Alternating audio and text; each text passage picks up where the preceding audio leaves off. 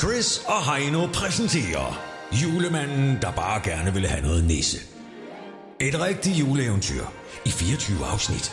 Minus weekend og juleaften, som er helligdag. Julemanden har stadig ikke fået skaffet noget nisse. Han er ikke gået helt i panik endnu. Men har altså virkelig brug for en eller anden form for nisse i nærmeste fremtid. Julemanden tænker utrolig meget på nisse. Og det kan være svært at fokusere på alle julens gerninger uden nisse. I dag sidder han og tænker på nisse, mens han hiver i fjederen.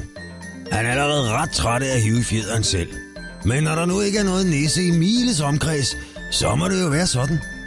Der skal altså hives en del i fjederen i løbet af december, hvis de kængurustylter skal blive klar som gaver til børnene. De fjeder, han har købt hjem, er alt for korte til at kunne hoppe. Så derfor skal han bruge urimelig mange timer på at hive i fjederen i dag. Han hiver, hiver og hiver og hiver i fjederen, mens han tænker, hvordan får jeg måske skaffe mig noget nisse? Så jeg ikke skal gøre det hele selv.